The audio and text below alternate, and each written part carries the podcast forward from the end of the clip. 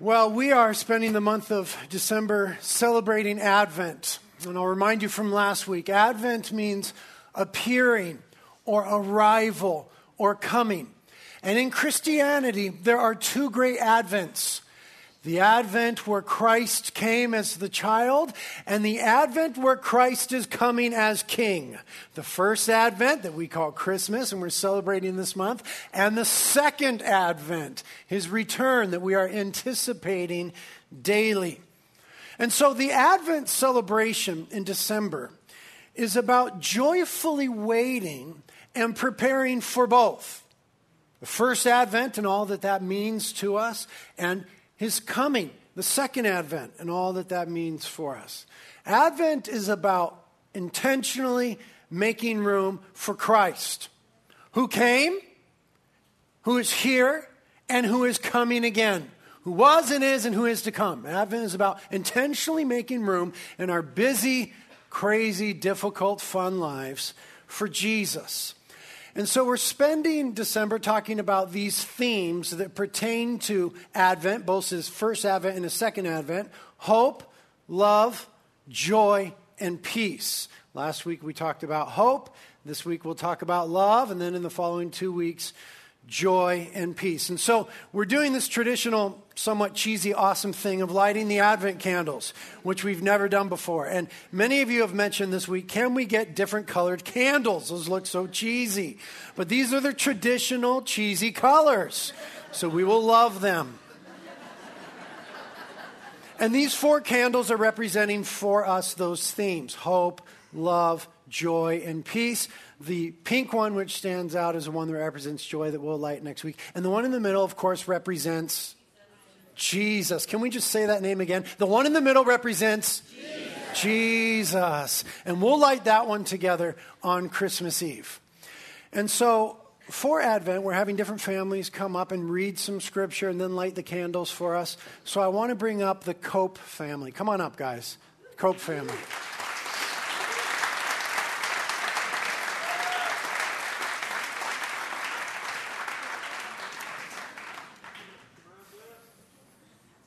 Okay, it's muy grande family.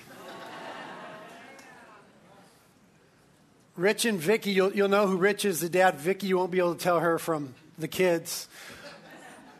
They have two biological children, one that bought into the deal over there, Ryan, married Carissa, lucky guy. And they've adopted seven children.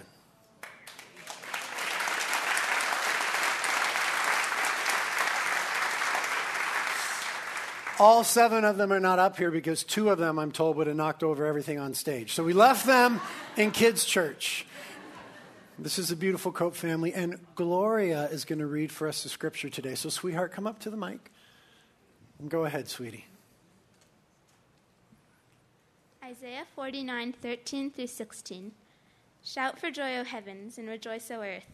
Break forth into joyful shouting, O mountains. For the Lord has comforted his people and will have compassion on his afflicted. But Zion said, The Lord has forsaken me, and the Lord has forgotten me. But the Lord said, Can a woman forget her nursing child and have no compassion on the son of her womb? Even these may forget, but I will not forget you. Behold, I have inscribed you on the palms of my hands. John 3:16 and 17. For God so loved the world that he gave his only begotten son that whoever believes in him shall not perish, but have eternal life. For God did not send the Son into the world to judge the world, but that the world might be saved through him. Amen. The, the word of the Lord.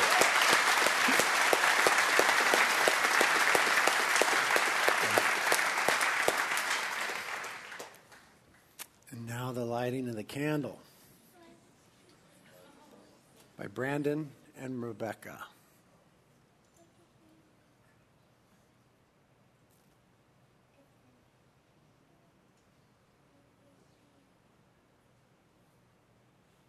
hope and love have come to us in Christ. Thanks, guys. Thank you. Good job.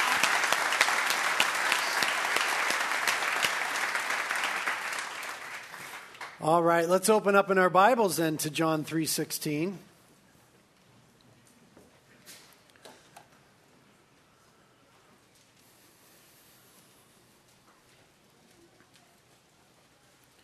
I have to confess that it is a, a discipline for me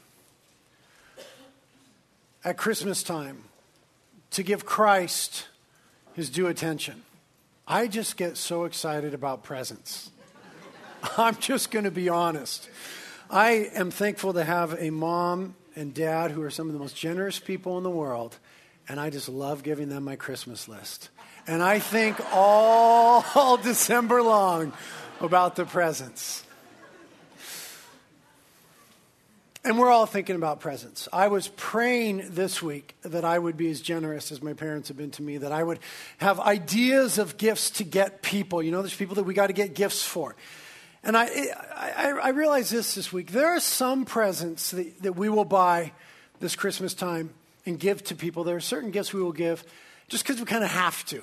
You know I mean? The person that you're related to or the coworker or whatever it is. There's certain gifts that you'll give just because you have to. And, and that's okay. But there are other gifts that you will give this Christmas that you are so excited to put in the hands of that person because you so love that person.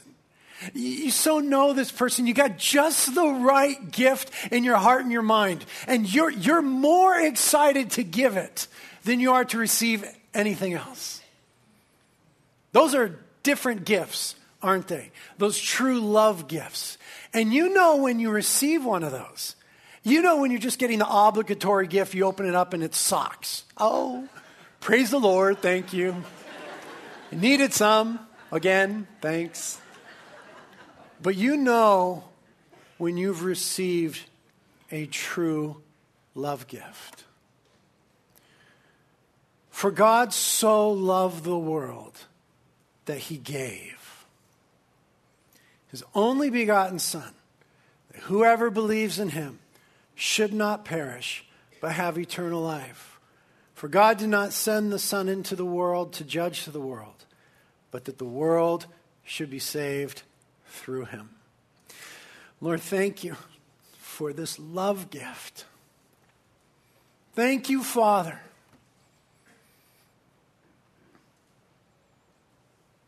For the gift of your Son who died in our place on the cross, whose blood was shed for us that we might have the forgiveness of sins, that we might experience the Father's love, that we who were far off might be brought near, that we who were spiritually dead might be given new life and eternal life. We who were rebels have become sons and daughters of the Most High God. That we who were in the kingdom of darkness have been transferred to the kingdom of the beloved Son and have been adopted and are now your very own and your special possession. Thank you, Father, for this incredible love and this incredible gift. We just pray that at this season, it would not be lost on us, but we would truly rejoice in this love gift. Give us ears to hear today, Lord.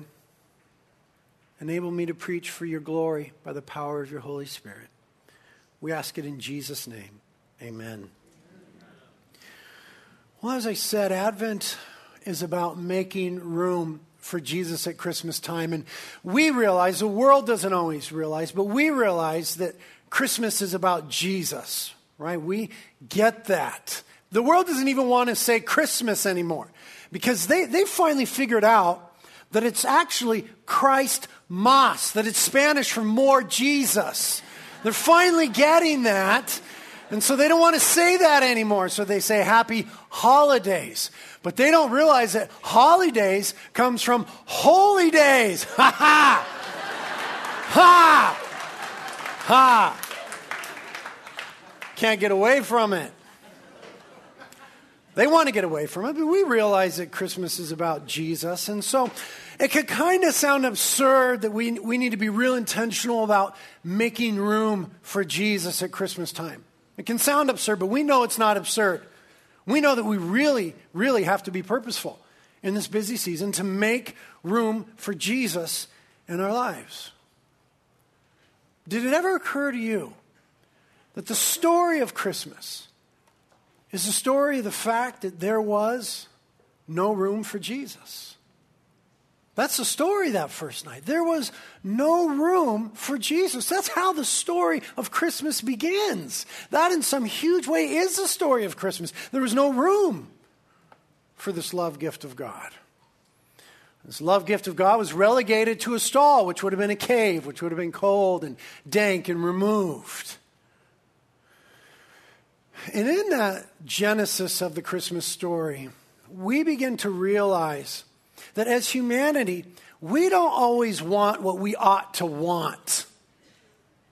We don't always want what we should really want. Look in verse 19 of John 3.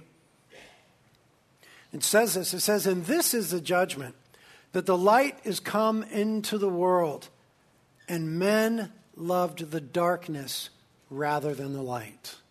You see, we don't always want what we should want. Jesus was relegated to a cave, which would have been dark and cold and removed. And it's amazing to me that the question still lingers in our own hearts and even in the heart of Christ is there room for him in this season? Revelation 3:20 pictures Jesus knocking on the door of the church of his people knocking on the door saying if you open the door to me I will come in. But there again, we see Jesus on the outside. There again, the question is confronting us Is there room? Behold, I stand at the door and knock. If anyone will open the door, I will come into him and sup with him. The question is still very relevant, and the question is still being asked. And Jesus wasn't saying that to non-believers in Revelation 3:20. We often use that passage in evangelism, but he was talking to those who were his. He was talking to the church. Behold, I stand at the door and knock, asking the question, is there room in your life for me? Christ is saying. And you know, when we hear that, when we speak of these things, when we think about is, is there room for Jesus in our hearts in this season, our conscience and perhaps more poignantly, the Holy Spirit begins to prick us a little bit. And all of our preparation for this season, are we rightly prepared for the advent, the appearing, the arrival, the coming of Christ? Are we rightly prepared for that? The implications of his first coming and his second coming. And when we start to ask that question, we realize that Advent has to be, if nothing else, it has to be a season of self examination. Am I ready for Christ who came, who is, and who is coming again? And we don't think about that very long before we realize that Christianity is actually very much a thing of self examination. We find ourselves joining with the psalmist all the time, who in Psalm 139 said, Search me, Lord, and know my anxious thoughts. Let me know if there's any way in my life that offends you, and lead me in the way of everlasting life. Christianity is, and certainly Advent is, to some degree, a time of self examination. Am I making room in my life for Christ? And all that that means. And as we self examine, here is perhaps the most pressing preparation and the most telling self examination. We must answer this question in this season. This will seem strange, but here's, here's a question we must ask ourselves Am I ready to be loved? Am I ready to be loved? Now, it seems a silly question because everybody wants to be loved. But the question of whether or not we're ready to be loved by God is a different question entirely. Are you ready to be loved by God? Is a different question and a different set of self examinations entirely. What do you think that means, ready for God's love? Well, there's two sorts of people that would answer that question quickly, readily. And in keeping with the Christmas theme, we'll identify them this way the naughty and the nice. the naughty and the nice are ready to answer the question Am I ready to be loved by God? Because you see, the naughty knows that he or she is naughty. And so here's how what the naughty thinks in light of that question. The naughty thinks, Well, I, I have to, and I can do something to earn God's love. So, being ready for me, since I'm naughty, means doing better and being better to make myself lovable to God? That's how the naughty answers that question. But then there's the other group of people who are the nice. And the nice thinks about, am I ready for the love of God? And they think, well, I am quite lovable, aren't I? And so being ready for God's love for me would just mean being ready and expecting the love that I clearly deserve. But you see, God is nothing like Santa Claus. God does not deal in the naughty and the nice. In God's economy, no one is merely naughty, and no one is even close to nice. To the supposed nice, the scriptures would say, You're actually not lovable at all. To the supposed naughty, the scriptures would say, There's nothing you can do to make yourself lovable. To the supposed nice, the scriptures would say, All have gone astray and sinned. There are none who seek after good. You're wretched and blind, and you don't know it. You've offended a holy God. To the supposed naughty, the scriptures would say, Stop trying. Even your righteous deeds are as filthy rags before the holy God of Israel. To prepare ourselves for God's love to appear in Advent is to realize this then that we are not, and we could never possibly be, lovable in the sight of God. Hmm. Remember last week when we were looking at the book of Isaiah, God's description of his people. Isaiah 1 4. Oh, what a sinful nation they are, loaded down with a burden of guilt. They are evil people, corrupt children who have rejected the Lord. God so loved the world. They are evil people, corrupt children who have rejected the Lord. You see, Israel was lingering under the weight of the law, as are all of we before we come to Christ. All of we? All of us? I don't know English. Neither G nor I have mastered English. Israel was under the weight of the law. And the law only and always does two things it shows God to be holy and you to be wicked. That's what the law does. No flesh shall be declared righteous by the law, the scriptures say. The law always and only shows God to be holy and for us to be wicked, so that God could justly say to his beloved Israel, What a sinful nation you are, loaded down with a burden of guilt, and evil people, corrupt children who have rejected the Lord. Lovable was not part of the description.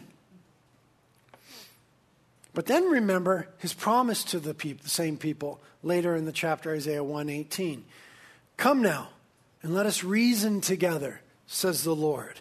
Though your sins are as scarlet, they will be white as snow.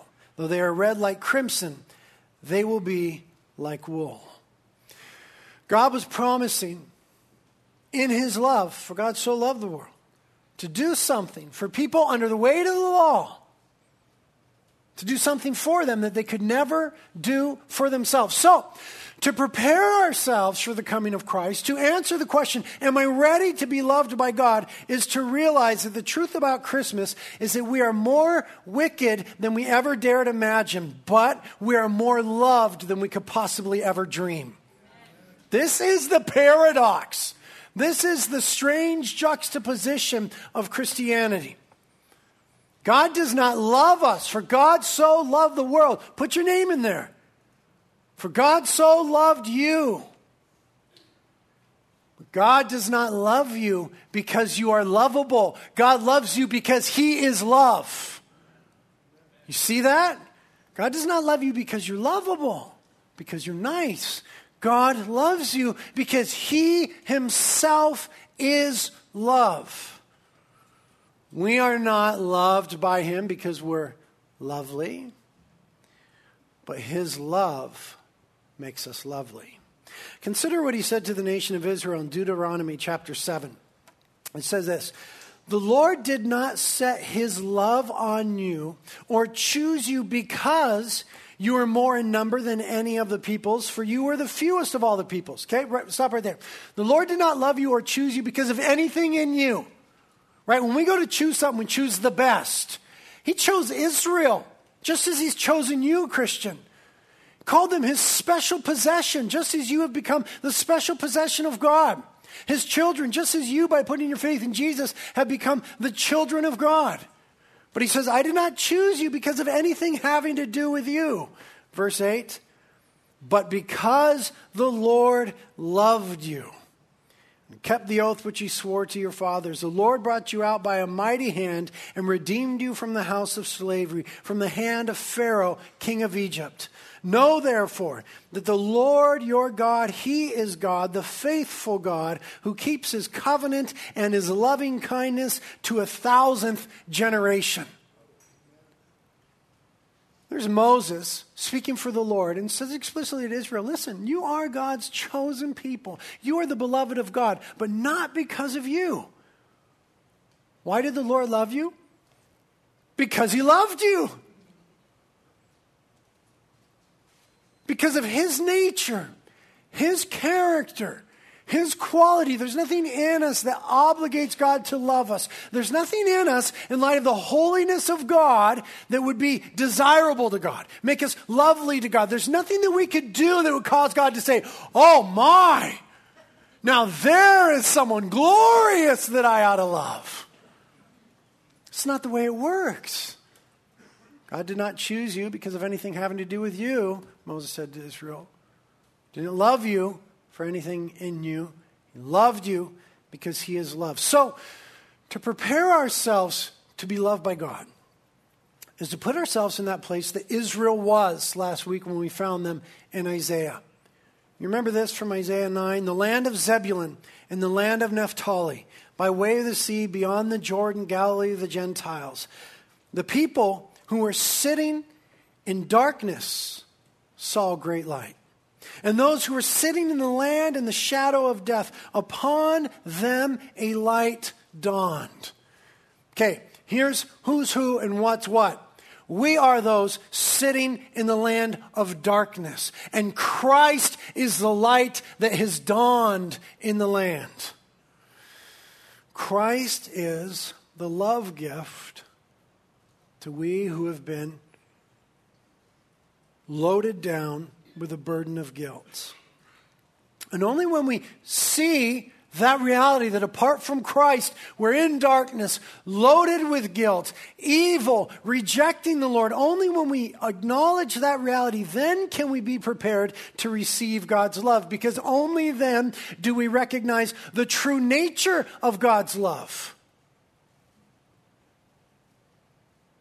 You see, what we think about love is represented by naughty and nice. I'm nice, why wouldn't you love me? I've been naughty, but I'll do something to make you love me. That is the way that many of us are functioning in our relationships and in our relationship to God right now. Many of you are sitting there today and you think, well, I have generally been nice. I'm expecting God to bless me today. And others of you are sitting there today and you say, I, I know that I've been naughty.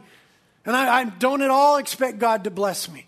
You have a wrong understanding of the nature of God's love. It has nothing to do with naughty and nice. You see, God's love is not deserved and it can't be earned. God loves us because of who He is, not who we are. We are, again, in light of God's holiness, all together unlovable. And this is wonderful news. You say, Oh, Pastor Brett, you're not preaching well today. That doesn't make sense. You just told me how unlovable I am, but you're saying that that is truly good news. Well, even the angels agreed that first Christmas when they appeared to the shepherds and said, Behold, I bring you good news of a great joy. For there has been born to you this day in the city of Bethlehem a Savior who is Christ the Lord. Good news of a great joy.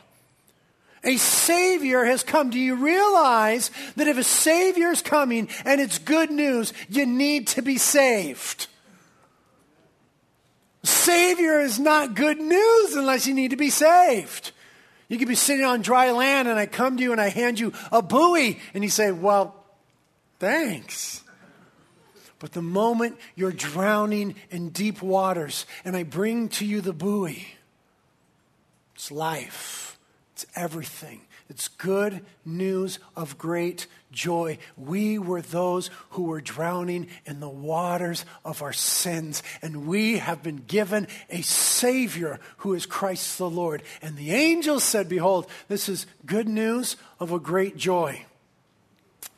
Now, why is this truly good news, and why are we talking about this at Christmas? This is Christmas. Listen, put this on the screen for you.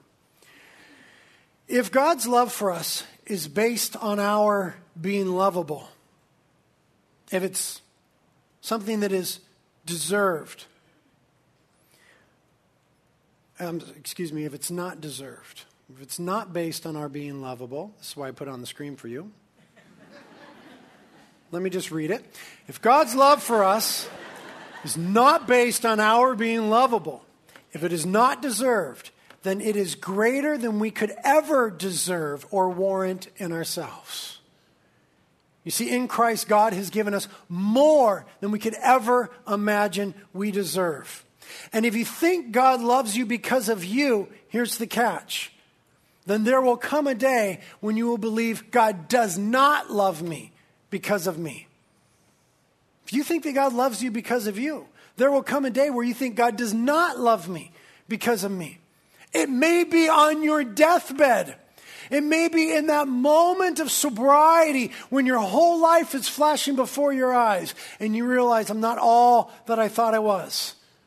And that will be the moment of despair. If God's love is something that can be deserved, and God's love is something that can be undeserved, not deserved, if you think that you're lovable because of you, and there will come a moment in your life where you think there's no way that God could possibly love me because I know me. If you think that God loves you because of what you do, then there will come a time when you think God does not love you because of what you've done. Thank you. That's good. I got a good one. I'll put this on the screen for you. If God's love for us is not based on our being good, if it cannot be earned, then it will remain when we fail. If it cannot be earned, it cannot be lost. If it cannot be earned, it cannot be lost. This is truly good news because how often of us, how many of us, how often have thought, surely God doesn't love me anymore? We might not use those words because John 3:16 has been so superimposed on our Christian minds. But we act that way sometimes, don't we? Gosh, I've blown it so badly. There's no way that God is going to be loving toward me. There's no way that God could accept me anymore. Anybody ever feel that way? Anybody ever feel that way, Ron? I've Man, I've felt that way more in the last year than I've ever felt in my whole life. But it's truly good news to realize that God's love is never based on our being good. It can't be earned. Therefore, it can't be lost. It is truly the only love in the world that is unconditional. And it is greater than we could ever possibly dream. For those of you who think, well, I'm lovable, of course he loves me. You have too low of a view, too low of a standard. He loves you more than you could ever possibly imagine, you wretched blind scum. Just using colorful language. So that's why our scripture that Gloria read for us is so important. Again, Isaiah 49. Shout for joy O heavens, and rejoice, O earth. Break forth into joyful singing, O mountains, for the Lord has comforted his people and will have compassion on his afflicted. But Zion said, This is what we often say, right? The Lord has forsaken me. The Lord has forgotten me. Stop right there. Does life ever feel that way to you? The Lord has forsaken me. The Lord has forgotten me. Never feels that way to you, Paula? Man, I felt that way this year. I felt that way so many times this year. But look how the scriptures rescue us. But the Lord says, Can a woman forget her nursing child and have no compassion on the son of her womb? Even these may forget, but I will not forget you. Behold, I have inscribed you on the palms of my hands. What do you think that's talking about? 700 years before Christ came. God said, I have already inscribed you on the palms of my hands. Christ is a lamb who was slain from before the foundations of the world. And when he rose again to prove the love of God, he said, Behold my hands and my feet. Put here your finger in my side, Thomas, you who doesn't believe. God has demonstrated his love for us in that while we were yet sinners, Christ died for us. And do you know that the scriptures say Christ ever lives to intercede for you?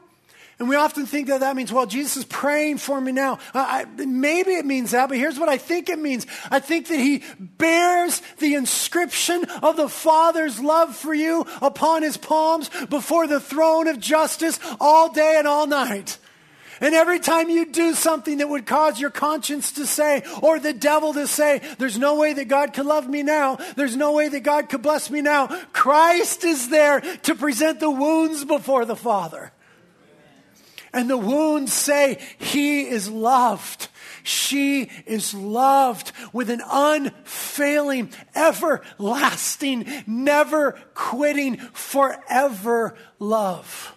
And do you know that the scriptures say when Christ comes again, that they will look upon him whom they have pierced and say, Where did you get those wounds? And he'll say, In the house of my friends. He was wounded for our transgressions. The love of the Father has been inscribed on the palms of his hands. Christ, who came, who is, and is coming again, bears the marks of the Father's love for you. God says in Jeremiah 31 3, I have loved you with an everlasting love. An everlasting love. Therefore, I have drawn you with loving kindness. You see, if God's love is based on who He is and what Christ has done, not on who we are and what we have done or failed to do, then that love cannot fail. It's a covenantal love, right? The night before, Christ had the love of the Father inscribed on the palms of his hands with nails. He sat with his disciples around the Passover table and he took a cup and he said, This cup is a cup of a covenant in my blood. A covenant of the Father's love for you. Take of it and drink. Behold, I have inscribed you on the palms of my hands. For God so loved the world that he gave his Son. That whoever believes in him will not perish but have eternal life. And then verse 17 For God did not send his Son into the world to judge the world, but that the world might be saved through him. You know what's interesting about that? The naughty and the nice would prefer a judgment. You see, the nice doesn't sweat it. In the judgment, I'll be shown to be good. I'm nice. I'm lovable. I'll be okay in the judgment. That is what many of your friends and family, members of our community, believe. The nice don't sweat the judgment. The naughty, on the other hand, is willing to sweat for the judgment. I wouldn't be shown to be good, but I will do enough to make myself good. You see, there is a deep, deep sinful religious impulse in humanity that wants to prove itself righteous before God. That's why God gave the law. It only and always shows us to be guilty, wicked. It only and always shows God to be holy, righteous. And it is only at the cross of Jesus Christ where the love and the justice of God met. Behold, I have inscribed you on the palms of my hands. You see, the one who is truly prepared for the love of God knows that God gives. Unto us a child is born, unto us a son is given. A son is given. This is Christmas. A son is given. It's for us to believe.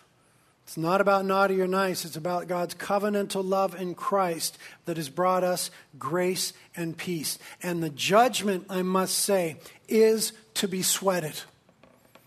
The nice would say, I don't sweat it, I'll be shown to be good. The naughty would say, I don't sweat it, I'll do enough to be good. But the judgment is to be sweated. But Christmas is about the fact that Christ sweat in our place in Gethsemane and looking at the cross the next morning when he would take on the weight of my sin, of your sin, of the sins of the world, Christ knelt in the garden and prayed to the Father with drops of sweat like blood coming down his face. He said, Father, if there's any other way to save Brit than for me to go to the cross, then let's do that. If Christ sweat in the face of the judgment of the cross, then the, then the judgment is something to be sweated about. But Christ sweat in our place. Christ sweat in our place. Unto us a child is born, unto us a son is given. Listen to how, again, the prophet Isaiah, God speaking through him in Isaiah 55, spoke of this great salvation. Is anyone thirsty? Come and drink. Even if you have no money, come and take your choice of wine or milk. It's all free. Why spend your money on food that does not give you strength? Why pay for food that does you no good? Listen to me, and you will eat what is good. You will enjoy the finest food. Talking about the spiritual benefits of being saved. Verse 3 God says, Come to me with your ears wide open. Listen, and you will find life. I will make an everlasting covenant with you. I will give you all the unfailing love I promised to David. Seek the Lord while you can find him. Call on him now while he's near. Let the, let the wicked change their ways and banish the very thought of doing wrong. Let them turn to the Lord that he may have mercy on them. Yes, turn to our God, for he will forgive generously. Pause right there, keep the scriptures up. He will forgive generously. God has demonstrated his love for you in that while you were yet sinners, Christ died for you. And so forgiveness is generous because the price has been paid by the blood of Christ. That's the first advent. Now look at the second advent, verse 12. When he comes again, he says, You will live in joy and peace. The mountains and the hills will burst into song, and the trees of the field will clap their hands. Listen, this is the second advent of Jesus. At the first advent, there was no room in the inn, and he was laid in a manger among animals. And only the angels were singing. When Christ comes again as the King of glory, then even the hills will burst forth into song. Even the trees will begin to clap their hands when Christ comes again. Where once there were thorns, cypress trees will grow. Where nettles grew, myrtles will sprout up. Is talking about all things being redeemed. These events will bring great honor to the Lord's name and will be an everlasting sign of his power and love. An everlasting sign of his power and his love. There are some gifts you will give this Christmas because you just have to.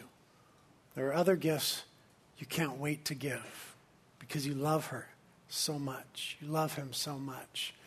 There are some gifts you will get that you just get. There are other gifts that are glorious because you know that they're love gifts. Advent, then, is making room for the love gift of God. Let's end in Ephesians 2.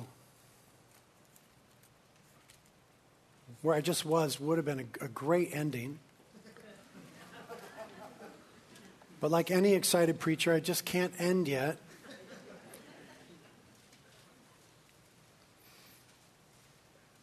How do we make room for the love of God?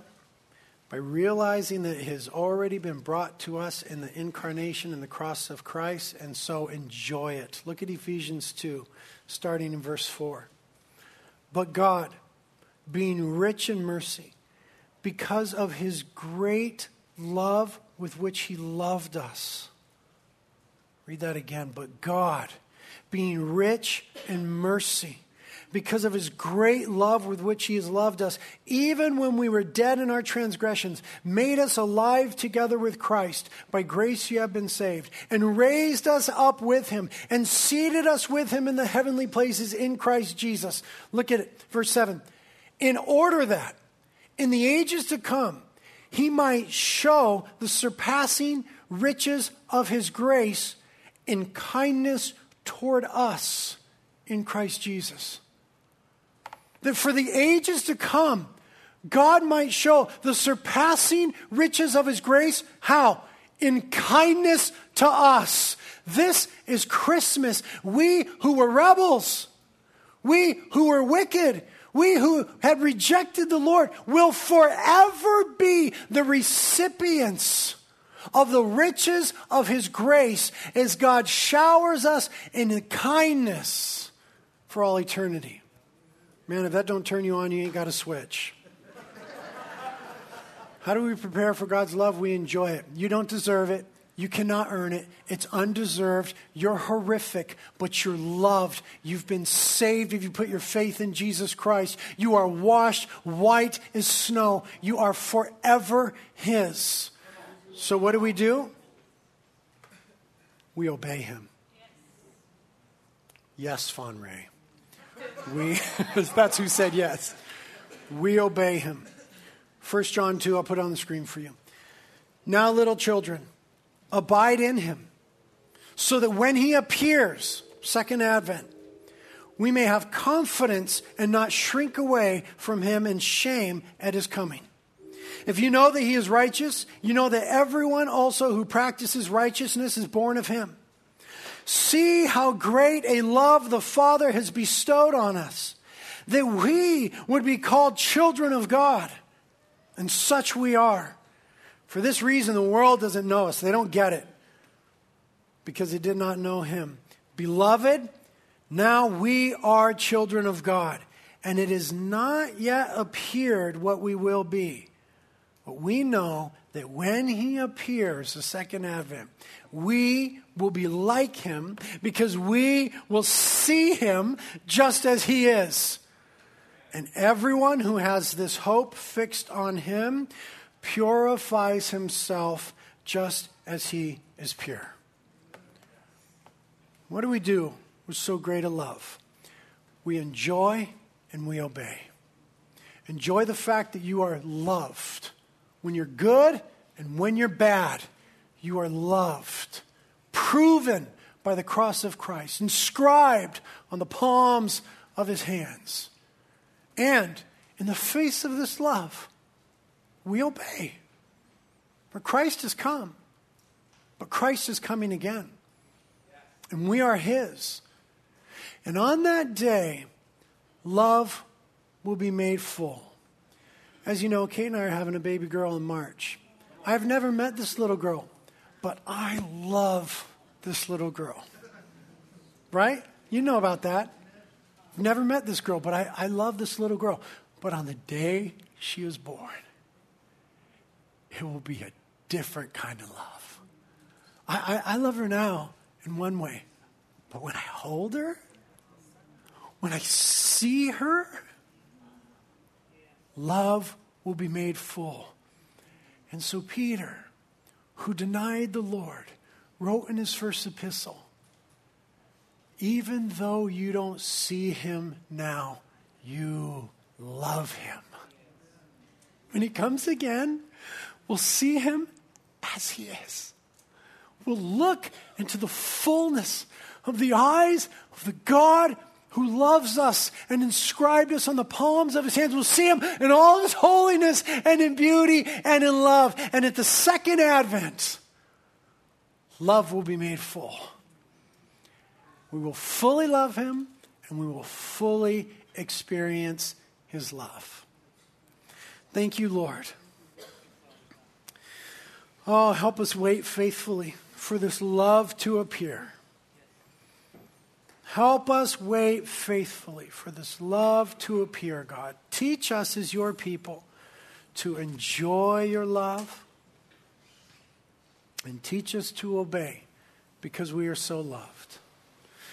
Christ, you said, if you love me, you'll obey my commandments. Oh, that you would empower us by the Holy Spirit to walk in a manner worthy of so great a love.